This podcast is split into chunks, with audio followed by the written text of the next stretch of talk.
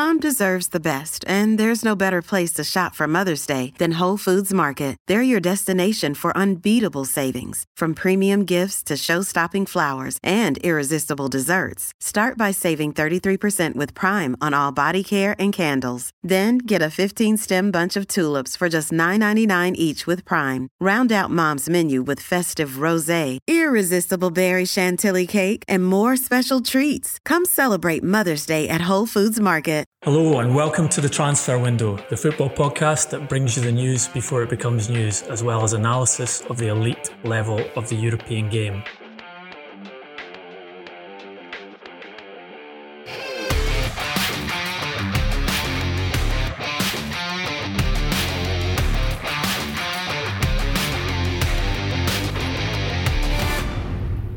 I'm Duncan Castles. This week I'm joined on the transfer window by a man who first appeared on this podcast in May 2019, detailing the plans of Europe's most powerful clubs to establish a breakaway Super League.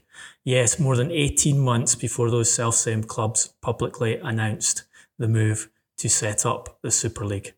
Our guest today was the founding Chief Executive Officer of the Scottish Professional Football League, and a former UEFA committee member.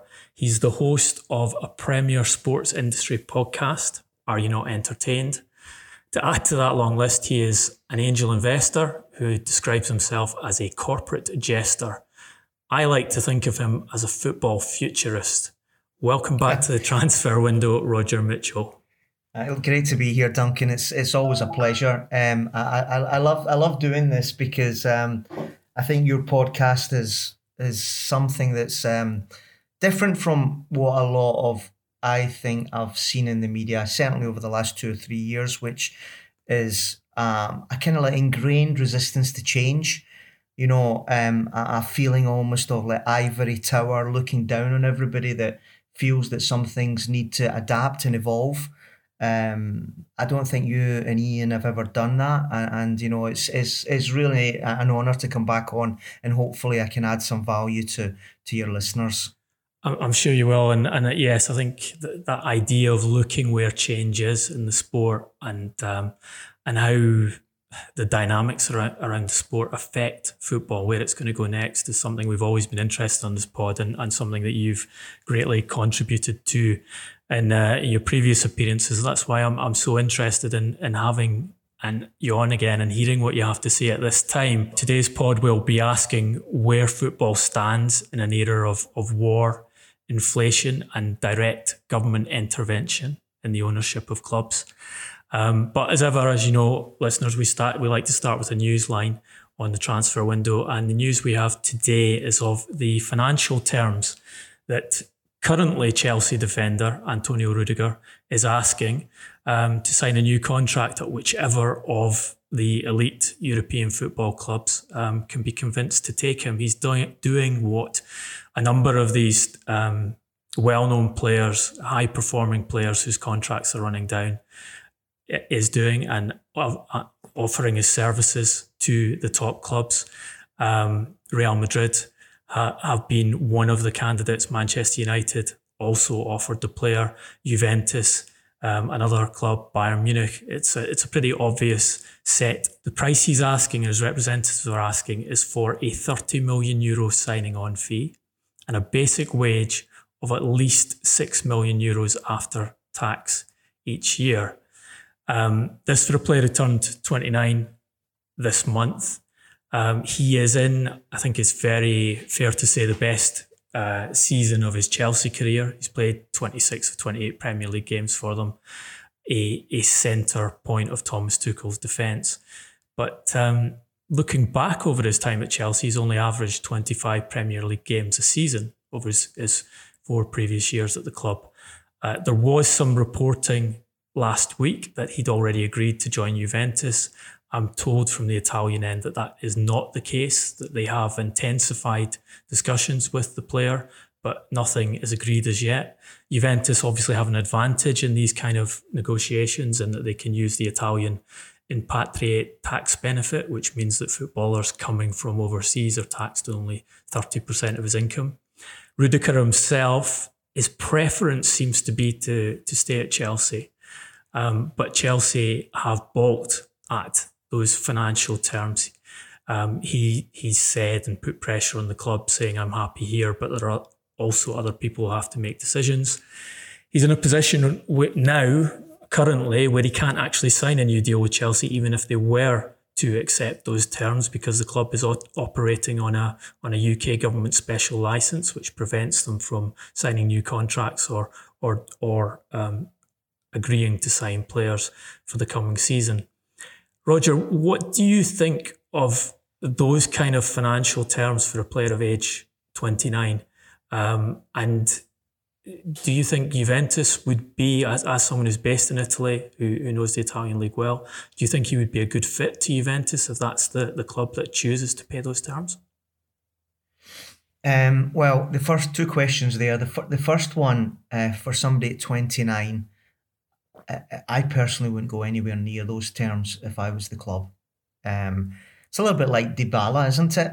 Uh, mm. Who, as you were saying, there's a few of them just now um, around. Kessie is another one. Um, I think we'll probably come on to this in the course of our discussion about how I how I personally believe the transfer market is changing. Um, I think we'll see a, a, a lot fewer uh, transfer fees going forward for various reasons that we'll get into. Um, so Rudiger himself, uh, you know, what's he got in favour of um, asking for that mon- that kind of money, which is a, a lot of money for a 29 year old. Um, there's not a lot of great defenders around. Uh, you know, um, I think if you said Duncan, you know, in the old days when you had a, a more defenders defender type of of operating, mm. you hmm. know, you had your Maldinis, you had your Nestas, Cannavaro, Thuram, uh, Montero. Um, they they were all defender defenders. Now, when you're expecting your defenders to to also bring out the ball and distribute and, and all of that, I, think it's very difficult to identify really really good ones that that tick all of the boxes that are required now. And I think he probably is one of them. Um, um, so I think he's an excellent player. I think every one of those teams you mentioned would like him. Uh, I just can't believe that any team that is operating under any type of financial discipline these days um, can go anywhere near the terms that you, you've talked about. There'll probably be very little sell on value, um, you know, because you are paying capex uh, of 30 million according to your figures. Um, so uh, I, I just think that, you know, and isn't it curious, Duncan, how many of these people do really well in their last year of their contract, play really well? Isn't it curious? You know, I was thinking, what's the lad at Arsenal, uh, Lacazette? Is he not up this year as well? Yes, yes. Um, playing super well. it's been terrible for most of his contract. Um, the other thing I, I would say that it's always quite interesting that after a World Cup, um, you probably don't get your bet the best out of these top players. Uh, they probably, you know, suffer a little bit from such an intense uh, period this year. It's not summer, obviously, it's winter, but you know what I mean. So um, I, I love him as a player. I've watched his development from the days he was at Roma. Um, in terms of Juventus, uh, Juventus went, and I, and I think we talked about this the last time in some ways, went from wonderful financial management about four or five years ago under Beppe Marotta um, to becoming a little bit of a financial basket case in the last three or four years, linked pretty closely to bringing in Cristiano Ronaldo, that threw out a whole lot of um, equilibria in that club. They then went on this um, kind of like um, crusade of trying to sign uh, frees, you know, from Rabiot to uh, Aaron Ramsey. None of them have worked out. You know, so I honestly don't think uh, Juventus will be your team, Duncan. Under under someone who's now at Tottenham Hotspur, Fabio Paratici, um, who is having a lot of questions asked about his uh, his recruitment expertise, both at Juventus and, and given what he's done at Tottenham in uh, in his first season there.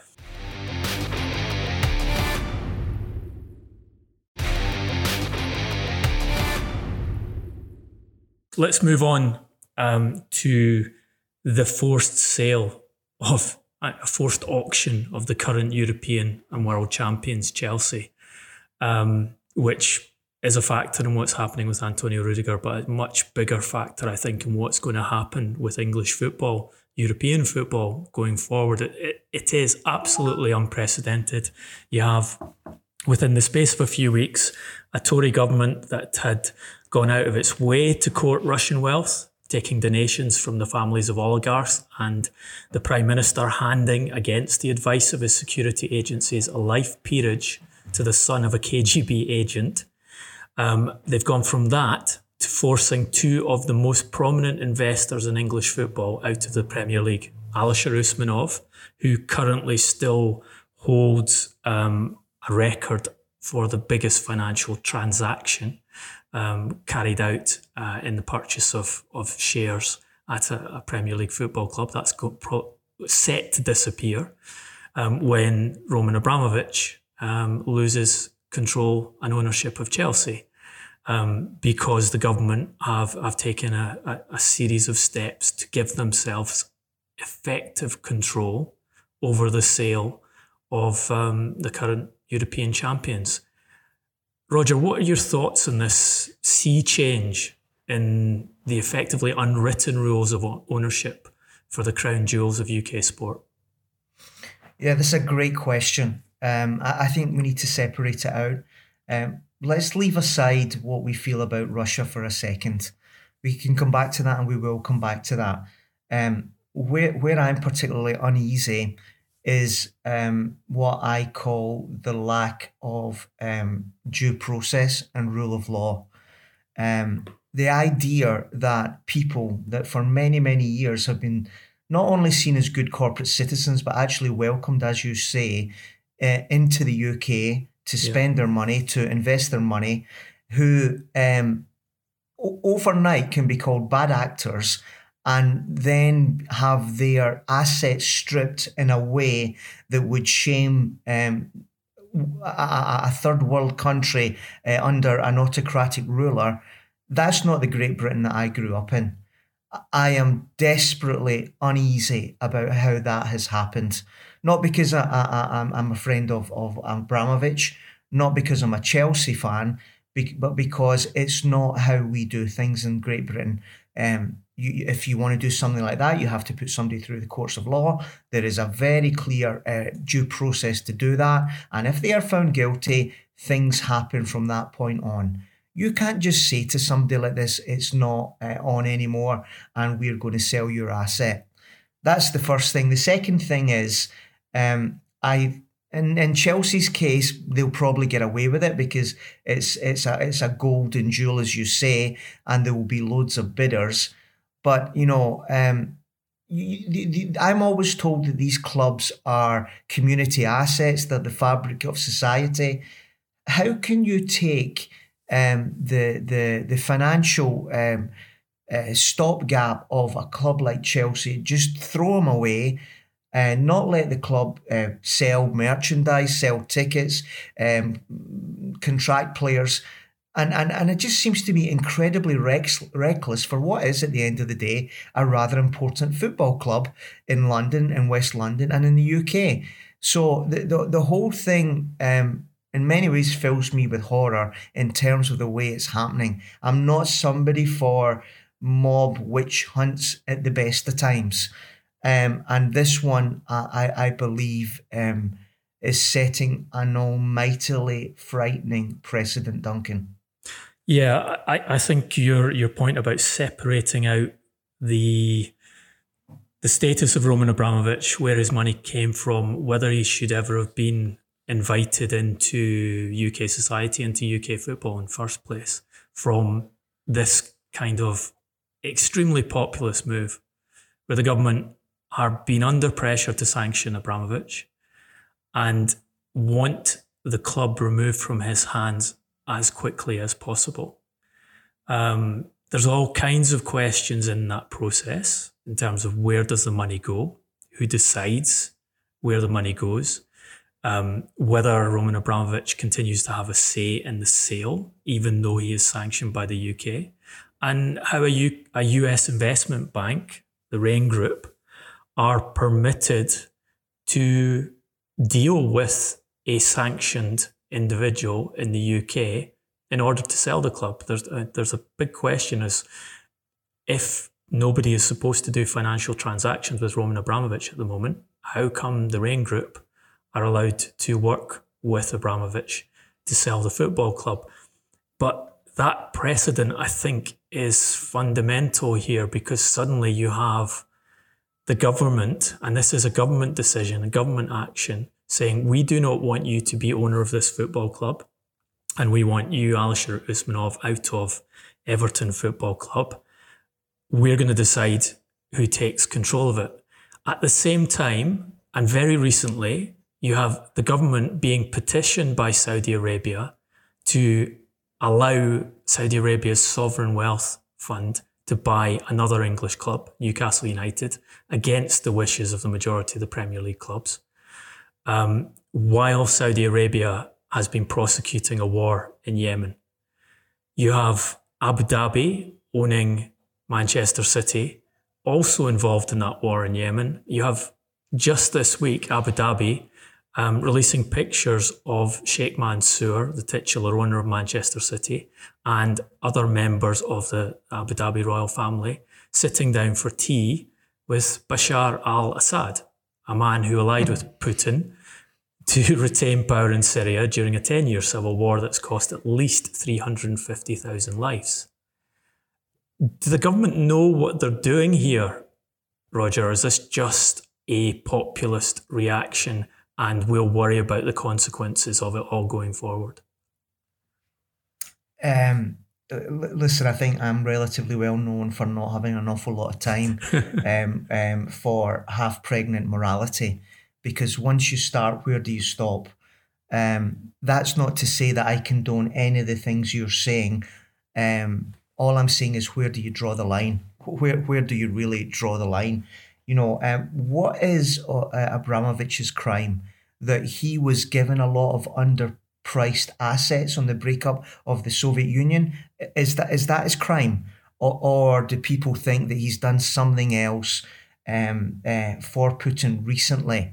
I, I think it's the former. You know, like the oligarchs are are under the heading you all got rich in some kind of like deal where you put Putin in power, promoting him from a relatively obscure bureaucrat.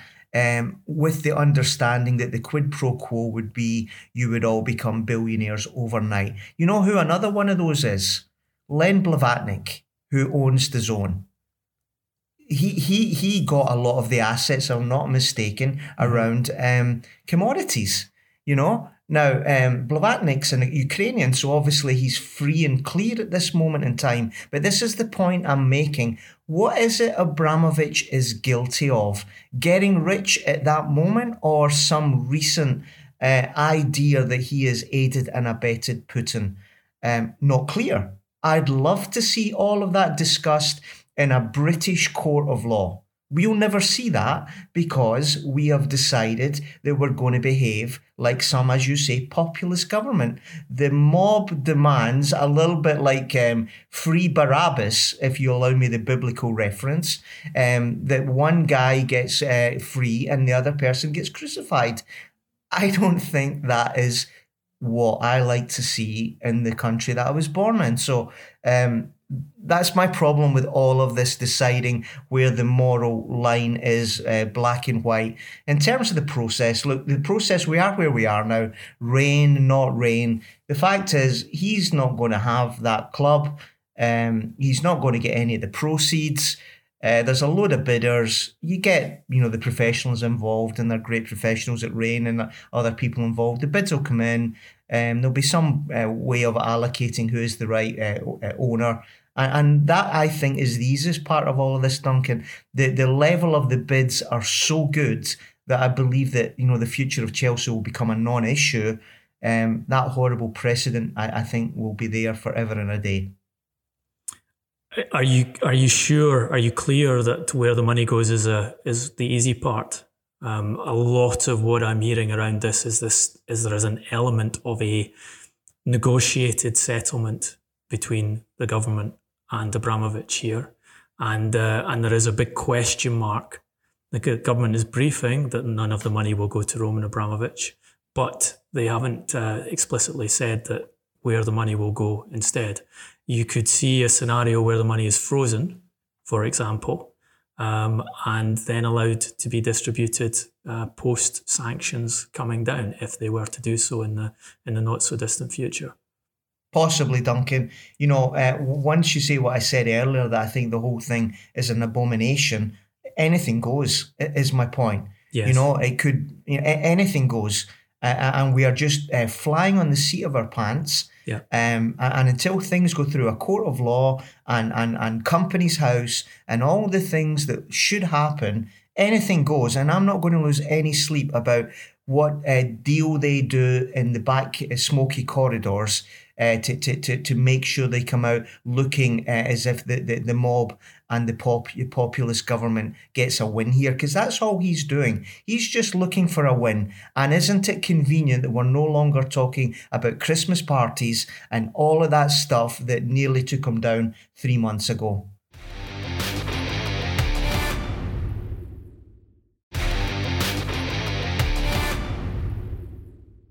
The valuation of Chelsea, Roger, you're you're someone with uh, expertise in valuing football clubs, been involved in vi- advising on, on takeover attempts before.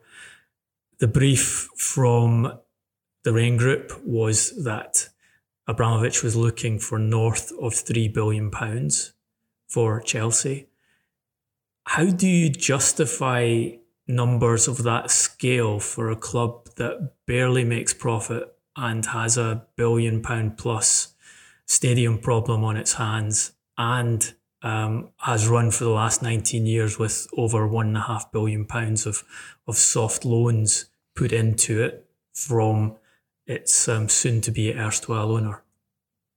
That's a great question, Duncan, in the sense of well beyond football. It's it's the world of the the the valuation of assets, I would say, for the last 30 years.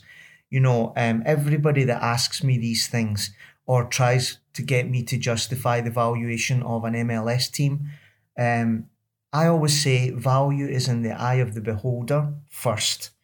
Secondly, um, value in many ways these days is much more a world of intangibles rather than tangibles now. And whichever way you want to cut it, Duncan, um, Chelsea will be a club in the inevitable Super League when it comes around again. Um, thirdly, uh, then this is the more what I would call financial P and L answer, which you know, bear with me a little bit. Um, every football club, uh, Chelsea included, talk about the number of fans they have. Um, I think Man United talk about 1.1 billion fans. Um, if you apply the valuation metrics that are used in um, Silicon Valley for um, what you would call, you know, tech companies, um, the value per user is significantly north of three per user, which would be the value you would be applying uh, to Man United today. That Man United is worth what three billion, say.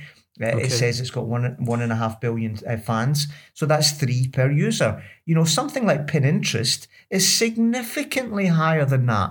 So, what is the difference? The difference is because football has not yet grasped the opportunity that um, is called things like vertical integration, direct to consumer, becoming a consumer business, knowing your fans, getting to them to spend more money with them, get ARPU up, get their lifetime value up, all the things that Silicon Valley and that way of thinking knows really, really well. So I could make a very serious case, I probably have in a back of the fag packet way, to say that uh, four billion for Chelsea is still a bargain.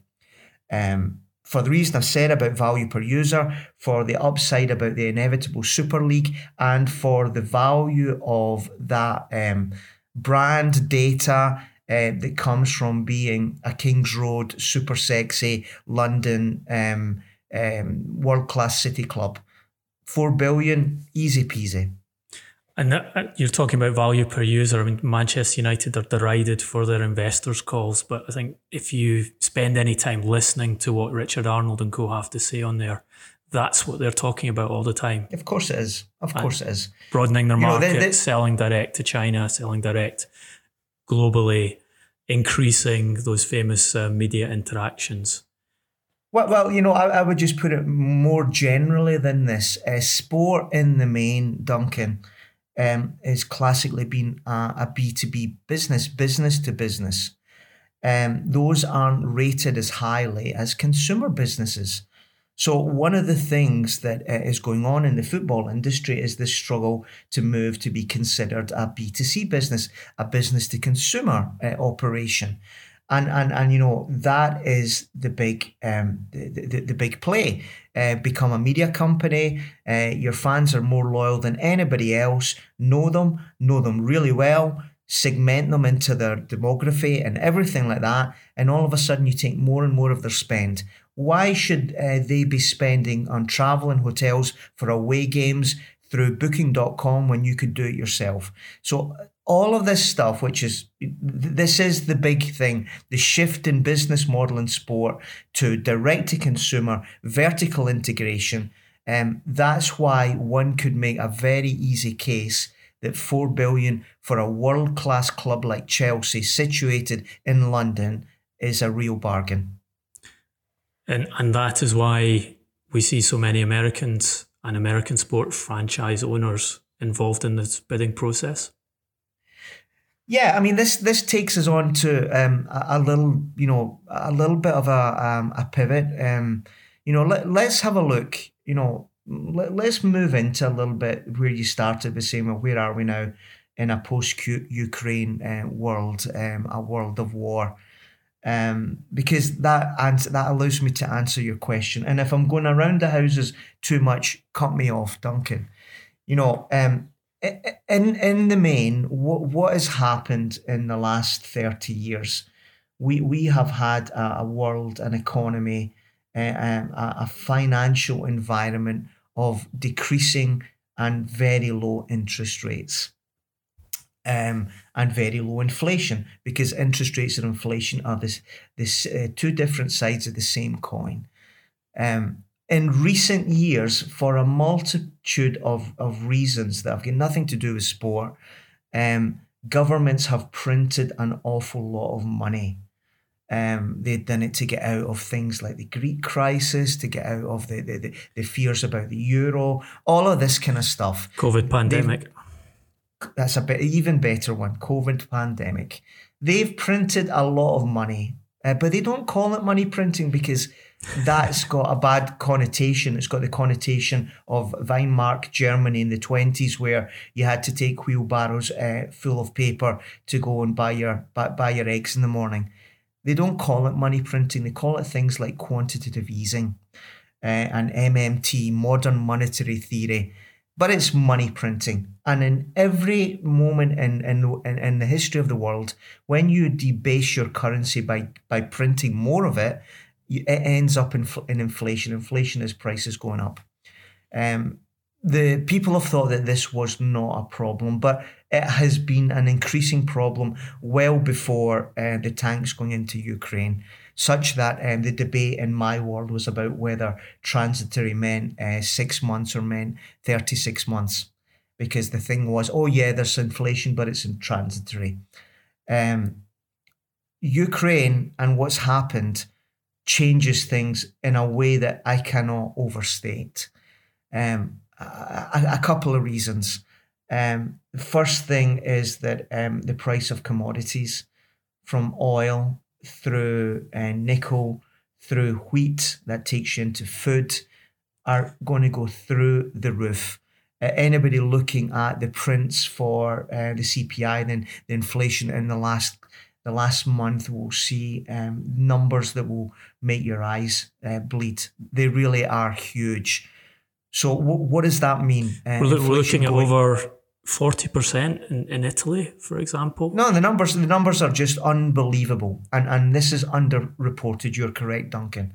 Um, what does that mean? Classic fi- corporate finance, um, macro finance says that when inflation raises its head, you need to raise interest rates to combat it. You need to cool the economy. Um, now, Which the US that, Federal Reserve has just announced. They've, they've indicated that they're going to increase yeah, interest yeah. rates to from basically zero to 2.25% or 2.5% yes, by the end of this year. Yes. And if they don't do it quick enough, one tends to believe that the market will do it for them. There was this old phrase in my day that was called the, the bond vigilantes, which meant that if, if the, the government doesn't do it quick enough, the markets will. Um, so, one way or another, there is enormous upward pressure on rising interest rates. Enormous. Now, what does that mean? What, what does that mean? Um, it means a couple of things. Um, first of all, it means that all the people who have become very active in investing and in buying stuff all of a sudden can't do it as easily as they were before because they were funding their activities principally through debt, debt that had zero interest rate on it. I'm talking about things like the refinancing of Barcelona, the refinancing of Inter Milan, the media company that's been uh, debt financed at AC Milan. Uh, and I could go on and on. The new stadium at Tottenham, debt has become the main way that the West has financed all kinds of stuff for the last 20 years because it's had a low cost of capital. The interest rates have been low, it's been cheap, and it's been very, very available. So, what I am suggesting is that this thing was already started, the rise in interest rates, but it has been given the an almighty leg up by the last couple of months, such that many, many projects um, and many, many investment ideas no longer make sense because a spreadsheet that has an interest rate at 1% looks, looks nothing like a spreadsheet with an interest rate at 6 and 7. God forbid we ever get back to 10 again. So we are now thinking about all those funds that have been raised because you know the funds that are raised you call them cvc you call them silver lake you call them sapphire i could go on and on and on all the ones that are around lending to football buying football clubs silver, silver lake for example put a huge amount of money into city football group i think last year or the year before. They did they did. All of these things um, i've got spreadsheets that i've got an assumption about the rate of interest. And I'm telling you, if that these spreadsheets are exponential, so you change that from one to five, and it goes red real quick and really heavily red. So um, what I'm saying is that the world of assumptions about how sport could be financed and how it was a lovely uh, investment opportunity has changed. I'm not saying it's gone from good from bad to bad. I'm saying it has changed. So let me now come back to answer your question. Remember um, when you started this podcast, the flavour of the month in terms of who was investing into football would include China. Yeah. Things like Wolverhampton, Atletico Madrid, things like this. Um, that stopped. AC Milan, that stopped such that they couldn't pay, and you know, a singer group um, ended up uh, owning AC Milan, a, a, a, a vulture hedge fund. Yep. Um, so, so China uh, came and went. Um, then we had the sovereign wealth funds. Um, let's park them for a second. Um, then you had the oligarchs in different shapes and sizes and nationalities. I think we can put a red line through oligarchs supporting sport for a wee while now. I think they're gone. uh, so, so actively excluded for a wee while. Uh, yeah, for a wee while. So, who were the other ones? It was all these funds and all these American investors, and all of them were operating on an assumption of plentiful and very cheap cost of capital. And what I'm saying now is that world changed and changed dramatically. So, if you take out China, you take out the oligarchs, you take out, um, you take out in, in some way at least um, the the froth of American big finance, you're left with the Middle East, and you know I don't know what you're reading these days, but I don't see people stopping at the whole oligarch is bad meme. You know, it's going very quickly to, as you said, oh, aren't they involved in bombing Yemen? Or, um, you know, how many people are dying building the stadia in Qatar? These things move real quick. So, yeah. um, uh, uh, there, there, there is a view, Duncan, that the world of happy clappy globalization and everybody was getting rich and everything was all super nice and we all kind of like closed our eyes to anything that's nasty. I believe that world has ended. Globalization was already on its last legs and it ended last month. There is now the East and the West. We are uh, no longer in Kansas. So this is the world that we are in now. Um, and let's come right back to Chelsea. Um, Chelsea will do okay. The price, who, who knows what the price will be? Two and a half, three, four, who knows? The fact is that it is a premium, rare asset. It's like the real estate in Big Sur in California. Mm-hmm. There isn't a lot of it. And come what may, you're always going to get a bid for that kind of shit because it's rare. Location, location, location. And Chelsea is exactly, in my humble opinion, despite everything I'm said, said, still in that prime location. And additionally, a, a, consequence of this printing of money is that there is a, a group of people at the top end of American society, European society, who have large stores of wealth at present and are looking for places to invest that money to try and separate it away from what looks like um, very dangerous equity markets. Uh, one of the th- briefs I've had on this sales process is that's why Raine Group were seeing a lot of interest from America, is that they, they felt there was sufficient wealth over there and individuals who, who wanted to move money into a trophy asset, a premium asset, in the expectation that sport top sport clubs would come out of the economic carnage that's to come better than other classes of assets.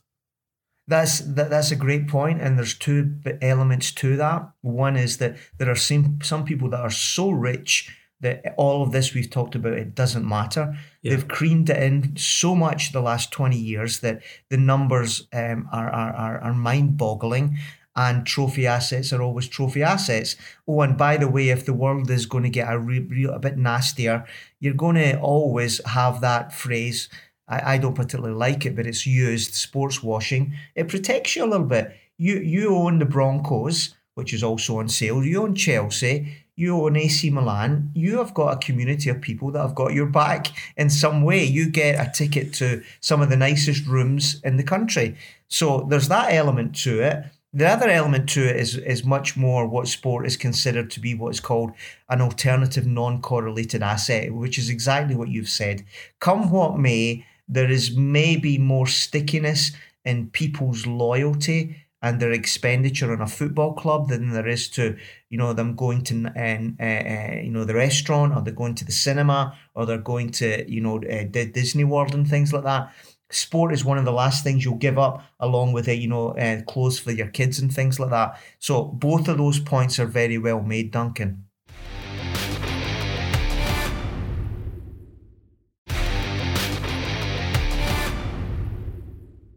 What does that mean for the balance of power competitive balance in european leagues in premier league? Because you have if i'm reading this correctly you have nation states carrying on as they have done for over 10 years now, buying premium asset football clubs as long as they're allowed to do so by governments in order to, uh, for various aims, advertise their country, to sports wash, to to to develop those those chain of um, of people who will defend their reputation when when they're criticised. So they keep their money in. Then you have the type of class of buyer who are are chasing Chelsea at the moment to take a premium asset and they, they're not worried about interest rates. But then you have this big tail of clubs, um, quite a few of which are in the Premier League that have been bought by American investors, um, quite often with substantial debts. Uh, Burnley would be an example here, who are going to hit this interest rate wall. Um, and not have a lot of money to fund quality football teams and, and fund uh, proper competition within the league. Well, yeah, um, I would I would take a step back before going into that, and then we can go into some of the the line items of the P and L accounts of football clubs. But before we do that, um, you, you know, as you said at the top of the show, that I've been a great believer in the ultimate polarization uh, between Hollywood and um, what I call the community clubs. Not saying one is better than the other. I'm just saying it's a natural polarization that yeah. happened in every entertainment form. It happened in the music business where the the LP, the album, was ripped apart into hits and um, songs that are, are commodity filler songs. It's happened in the music and in the movie business where um, by now, if you're not a franchise, uh, Marvel or, or, or, or any ones that can have a long term IP brand, um, you're not really going to have much of an audience. The art house type film, the Woody Allen's, the kind of like middle of the road little rom coms, they just don't get made that much anymore. I've always got an issue why sport doesn't read the room on this. This was the way sport was going to go anyway. I know people don't like this, but it's just the way of the entertainment world. It's called box office. Folks want box office. Then your challenge is to work out the model for the long tail of everybody else. There are interesting models. I personally believe that a lot of these models will have a lot to do with Web3 and, and DAOs, DAOs as my, my colleagues call them, which will allow direct ownership by a community in, let's say, uh, buying a, Der- a Derby County or anything like that. So the model for the long tail, um, I, I think there's a lot of work to get done in. The model for Hollywood um, I, I, I think is inevitable. And, and like I said, as you said, 18 months ago. But let's let's look at all of them at their P&L account just now. And, and in the context of what we've said, let's investigate it a little bit. The main uh, revenue line for all of sport is media rights. Yep. Media rights. Now, um, in the main, um, media rights for sport have gone up for the last 30 years thanks to one very lucky piece of um, information, which is new technology comes along and to get established, it needs to buy sport. Uh, we saw that with the, the arrival of Berlusconi, with Rupert Murdoch.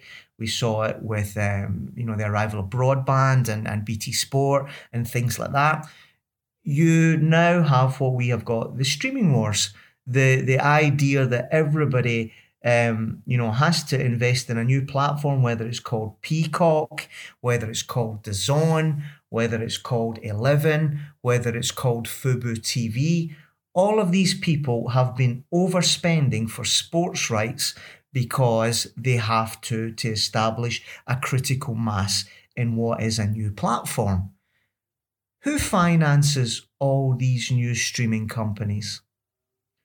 The same people that finance everybody else. It's the it's the it's the funds it's Silicon Valley. It's people with spreadsheets that were uh, yesterday at 1% cost of capital and now are at 5%. Whichever way you cut it, there isn't going to be as much money to fund these new platforms as there was a month ago.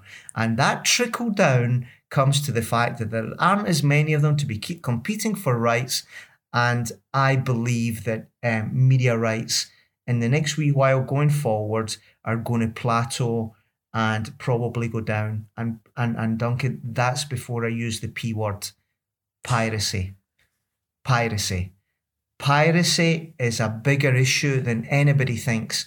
And you know, if you just look at DAZN and their attempts to do what they're doing, and the the main broadcaster now in Italy, and and piracy is killing them. All of these things lead me to believe that media rights for sport are going to be challenged.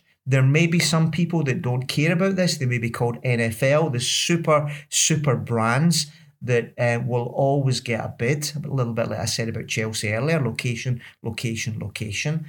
The rest, uh, from second, third tier, fourth tier sports down, they're going to struggle, in my opinion, for media rights.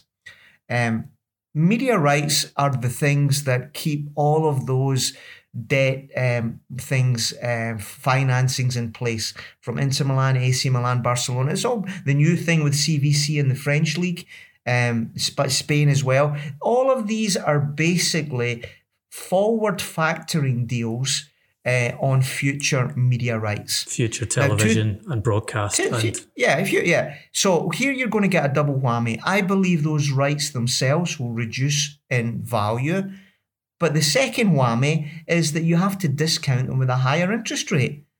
You know, um, if you're discounting ten years of, of French football uh, uh, broadcast rights at one percent, it doesn't reduce that much to, the, to today's value. Yes. To be collateral for a loan. If you're discounting them at 7%, you watch and see how uh, compound interest works on an Excel spreadsheet. You know, so what I'm saying is that that whole uh, uh, castle of sand of how a lot of European football has financed itself, including through CVC, I believe will be severely, severely challenged for all the reasons I've said. Let's look at another major revenue stream that is um, that, that sport is lapping up uh, with both hands these days um, betting rights betting rights and again i'm not going to go into any moralistic kind of like value judgment here but betting rights is really about people's disposable income or in many ways sadly how much they can put on a credit card um, to, to pay for their habit now Credit cards uh, get paid back depending on what the APR is. The APR is another word for interest rates. If your interest rates are going through your roof, the roof, your credit card bill is going through the roof.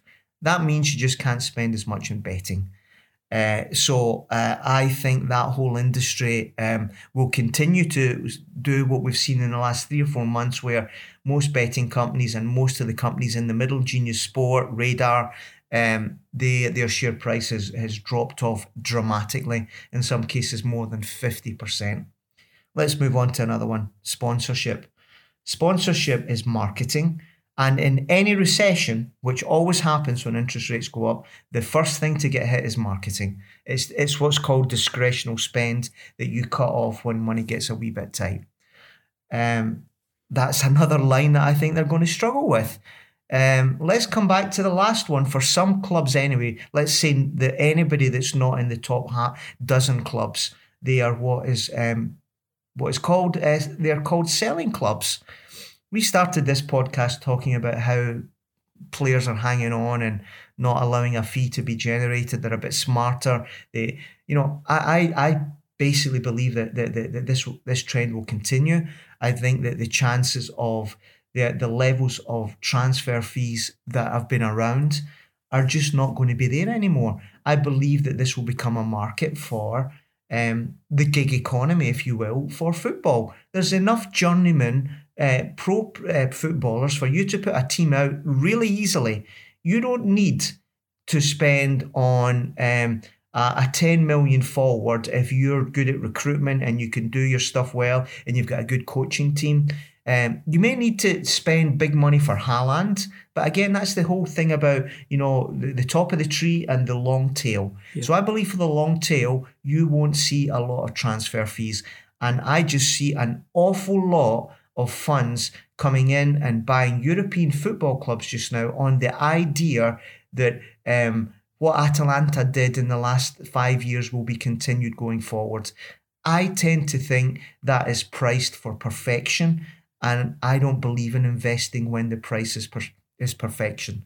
So for all of these reasons, I think there is going to be enormous downward pressure on the P&L account of European football clubs at a time when finding get out of jail capital is going to be harder and if you do find it it's going to cost a hell of a lot more. So some examples of that Manchester United have recently signed a sponsorship deal at a significant discount on their previous sponsorship deal. The premium, supposedly the most popular club in world football, having to take a hit on shirt sponsorship. You have the Premier League, which is basically accepted that UK broadcast revenues aren't going to go up again. And given what's happening to the UK economy, I think we can. Ex- it's not a bad bet to say that they'll go down next time around. It's dependent on global revenues, dependent on increasing its broadcast revenues through American money. So you have that question of where the American economy goes. And as you mentioned, Spain, France, going to uh, outside um, lenders in order to forward sell their media rights in Correct. order to recover from COVID and get back to a position where they can have a go at trying to compete with um, with the Premier League and the Champions League. So you, you've you've given us great detail on how all of these revenue streams are under pressure in all of these leagues. What's the consequence of that? Oh, there's only one consequence, and it's good news. You know, um, there, there's a there's a pressure valve in football. It's called player wages. You know, um, you and I, Duncan, are of a vintage that we remember when players get paid a fraction of what they were getting paid today. A tiny a fraction, fraction. of what they're tiny fraction. You know, they had a something that was called uh, younger uh, uh, listeners won't know what this means a testimonial, um, which rewarded them for being at the club for around ten years, uh, and with that money they bought a pub and they became a relatively humble landlord in their local town. That was the career of a football player when I was a lad. What we've seen in the last 30 years has been an explosion for a, a, number of reasons. Mainly, mainly what I said before, media rights based on the fact that technology platforms needed uh, to, to, to buy content that was must have. That has gone into players' and agents' pockets. Um, if everything I say is correct, the reverse will happen. Um, the reverse will happen. So um, Football club, football won't die. Football um, is the last thing in everything here that will die in a world that I'm describing, um, which is not a very pretty picture. Football is the last thing that will die because it is the passion of the working man and woman, and rightly so. Um, it just needs to find re- find its economics, embrace change, embrace a change of model, um, you mentioned those sponsorship uh, contracts before. One of the reasons, another one would be Spotify in Barcelona. The reasons that those values are so low comparatively is because football clubs, even the biggest ones like Barca and, and United, don't know their fan base. They haven't invested anything in the kind of data that a modern brand and sponsor needs to take value out of a sponsorship deal. So um, there's a lot of work to be done, a lot of mindset mentalities to change. Uh, and, you know, that's come back to really good at the start. You know, ask yourself the question you asked me. Everything I've told you now that I believe will happen, would you pay that lad 30 million in those salaries uh, in this world that we're about to go into? I think I would probably pass on that one, Dunk.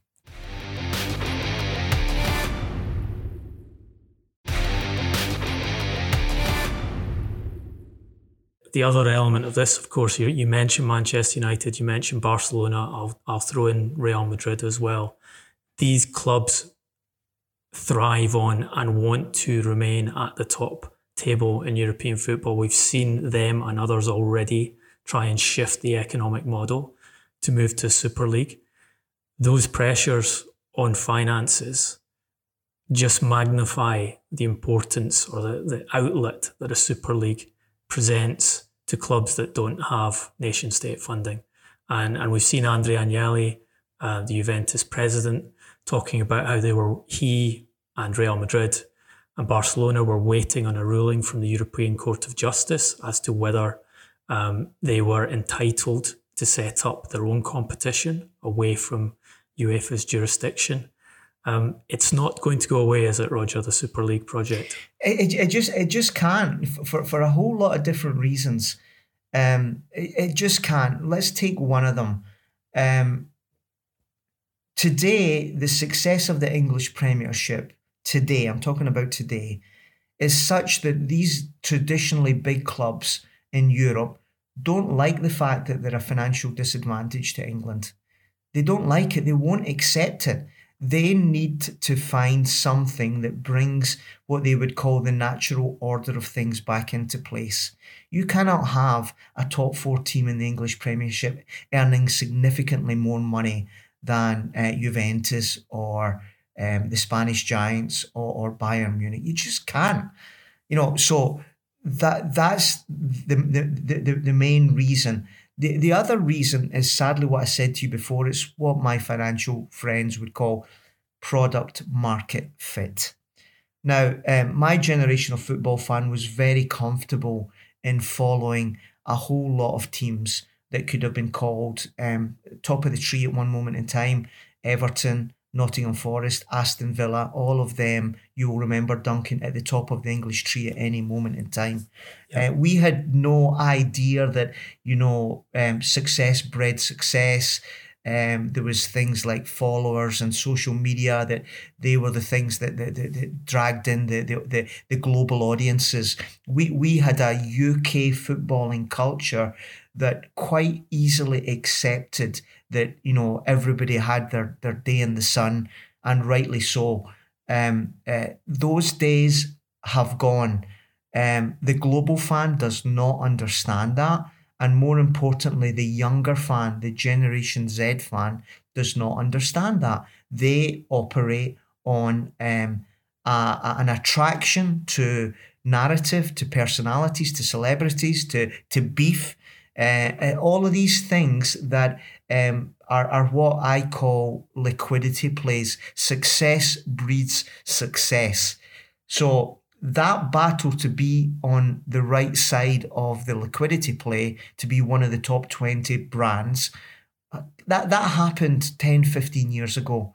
That, that's, that battle has been fought. There's not really going to be a big change in that now. Chelsea got in, Everton didn't.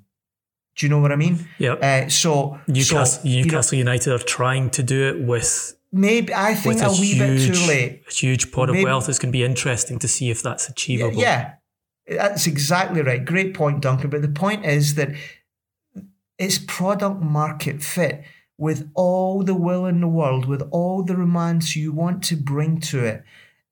Nobody is interested in Crystal Palace against Brighton. You know, I hear other podcasts with guys my age who are, are guys like me and they're proper fans. They're good guys, good men, and they, they talk about the love of their team. I sometimes think they're blind to the fact that nobody under 20 gives a damn. They just don't. You know, this is a world like I described before. And then, you know, let's not get into the whole area about how relegation and promotion completely distorts the the need for risking your financial stability to get into the promised land or to not fall down into the to the seven circles of hell closed leagues with the big brands are the only way I can see to give a sustainable future for the top of the game. For the rest, the long tail, the community side of the game, there is a future. It's probably a good future, but it is not doing things like asking the regulator to redistribute money and all of this kind of stuff. That that was a point I wanted to, to come on to. You've got th- that Super League um, proposal terribly handled um, from a public relations dreadful, point of view. Dreadful. Um, was fought off by UEFA President Alexander Ceferin, was fought off by the head of the Spanish League Javier Tebas and fought off by Sky um, uh, with Gary Neville at the forefront. Um, and you can argue that where, where, was Sky's interest? Sky's interest was in sustaining the Premier League because they make the money from the Premier League rather than majority from Champions League. The answer that people have proposed to stop the Super League from happening is independent, in inverted commas, regulation of leagues um, set up by the government. We have Tracey Crouch in the UK government wanting an independent regulator for football as part of her FAN, which calls a fan led review of football governance. Is you, you used to run a football league, Roger? Um, is government regulation of football the solution to sort out this myriad of, of financial and competitive problems that, that you've detailed in this podcast? Um, I'm going to try and be as fair as possible here. Uh, in terms of product market fit, um, no, it doesn't. You know, you cannot buck the market. You need to offer a product that is what the, the market wants. And the, the market wants box office. I told you this is what's happened in the music industry, it's what happened in the movie business. The market was box office. The idea that you shouldn't do that and you should redistribute in some kind of like, you know, everybody, uh, let's drag everybody down to the same level. I cannot get my head around that intellectually. It is not product market fit. But let's come back to um, the other side and be fair here. I was in a league where um, I all leagues are like this. Um, your clubs only think about self interest, only think about self interest every day, all day. So um, anytime you want to get something done, you have to get an, an amount of clubs uh, whose self interest is with what you want to do to vote for you. You're not going to convince them to be altruistic or to see the long term view. Football doesn't work like that. It's purely self interest. So, um, should there be somebody um, independent? Um, would I have liked somebody independent on mm. my board at the Scottish Premier League? The answer is yes. The answer is yes, I would have. Um, you know what the problem is? Politicians are rubbish. They're rubbish. You know, like I saw it in Scotland at my time when we had the start of devolution. I've seen it at Westminster level. If you think clubs are in it for self interest, you you've got to double that for politicians. All they're concerned about is getting re re-elected. They, they have got no view apart from that. Anybody that's giving you the idea that they, that they are in it for something else, it's, it's just a lie. Now, that's normally the case with politicians everywhere in the world. Everywhere in the world. Um, you get into a moment now where populism is on the rise and has been for 10 years, and you want to bring rubbish politicians with self interest turbocharged on populism to run the working man's game. I think you're out of your mind. You're rubbish, absolutely rubbish out of your who've, mind. Who've just put billions of pounds of, of UK taxpayer money into the hands of uh, people who were unable to complete COVID contracts. Well, I mean, listen, we could talk a, a, another three three hours on this, but if you think about something like this, Nancy Pelosi, who is one of the most important politicians in America, her net worth is estimated to be around two hundred and fifty million dollars. She has been a career politician on a salary of around $200,000 a year. Now, I mentioned compound interest before. there is no way you get to 250 million on that salary, right? Something else happened. So I'm not a big fan of bringing politicians into anything in life. Get them out the way. Small government, let the creators of wealth get on. I know that's the, the free market, laissez faire, capitalist agenda. But let me tell you this, Duncan. If we look at the world that we're in today, not just sport, but in, from A to Z, it has been utterly defined by the people in Silicon Valley investing capital to innovate products, and the world is a better place for it. No innovation comes without private capital. And to get governments involved in something is just an incredibly bad idea. Who decides who the independent regulator is? Who do you give independent regulation to? What are they allowed oh, yeah, to regulate? Got all of those as well. the, the, the, de- well. the detail of how you actually run this system is is frightening in itself. And and this Chelsea sale, which is a UK government intervention led. Can sale, you imagine the regulator? That's their first action, if you will. Well, good one. That's a really good example you gave us. We we have we have people talking about how the answer for UK football clubs is to allow supporters a, a golden share in each football club. Um, I'm fascinated to see whether the UK government, which has taken unprecedented control over the European champions, will insist on a golden share being inserted into that purchase deal. If ever there was an opportunity to do it, this is the opportunity to do it. Um, but I won't hold my breath on that one. Well, but the, the, Duncan, you know, fan ownership is another chapter you know, let's put a couple of adjectives beside the fans. And and and I don't see this with any uh, any kind of like disdain or disrespect. It's just the beauty of football. fans are fickle and they are irrational. And I have never, if you go to Chelsea now and you say uh, down the King's Road, should we pay 30 million and that salary to Rudiger? Every single one of them will say yes. The worst thing you can have in running uh, football as a sustainable body is to have fickle, irrational, uh, uh, screaming, blood uh, uh, shot eye fans in charge of making decisions. It's even more insanity.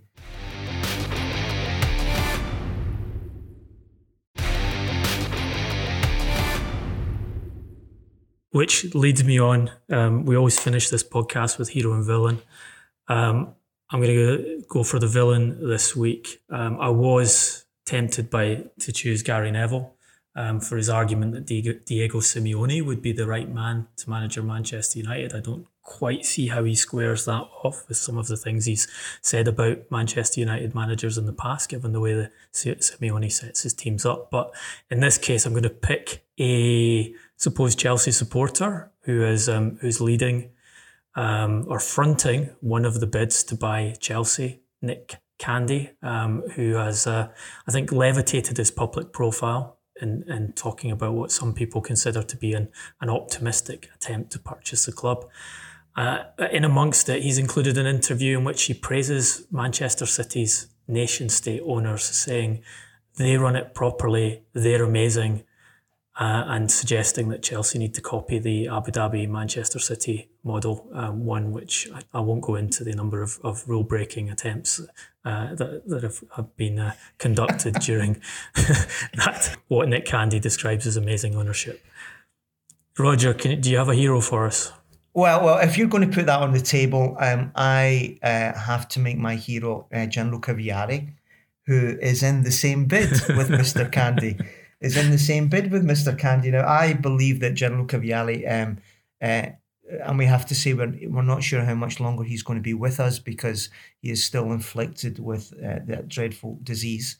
Um, he, I believe, is one of the absolutely good guys and he ticks all the boxes. Um, a world class player, a, very decent man, highly intelligent, um, and also um, is trying to get involved in football football investment in the right way. You know, he is a partner in um, uh, Tifosy, who are the merchant bank for sport that Candy is using. Um, the founder of Tifosy, Fausto Zanetton, I, I believe, is one of the leading lights in sport uh, finance um, for uh, around and has been for the last five years. Um, I don't know Mr. Candy very well. Is he not the guy that built those super uh, fancy one Kensington Place um, uh, apartments that you know? I think he was. I think he's a property guy. I have um, I have seen reported that he made a significant amount of money from selling property to Russians yeah, yeah, he, who were invited the, into the country, ironically. yeah, he, he's the guy that you know, a bit like Trump Towers. You know, he made these um, this place where the, the number was a billion for a flat or something like that. I may be exaggerating, but super top end, super exclusive property development along the lines of. Um, you know, uh, some people will just pay any number as long as it's exclusive. Uh, I don't know the guy. Um, I've heard a couple of things that were relatively positive about him. I do know Fausto and I do know Gianluca Vialli.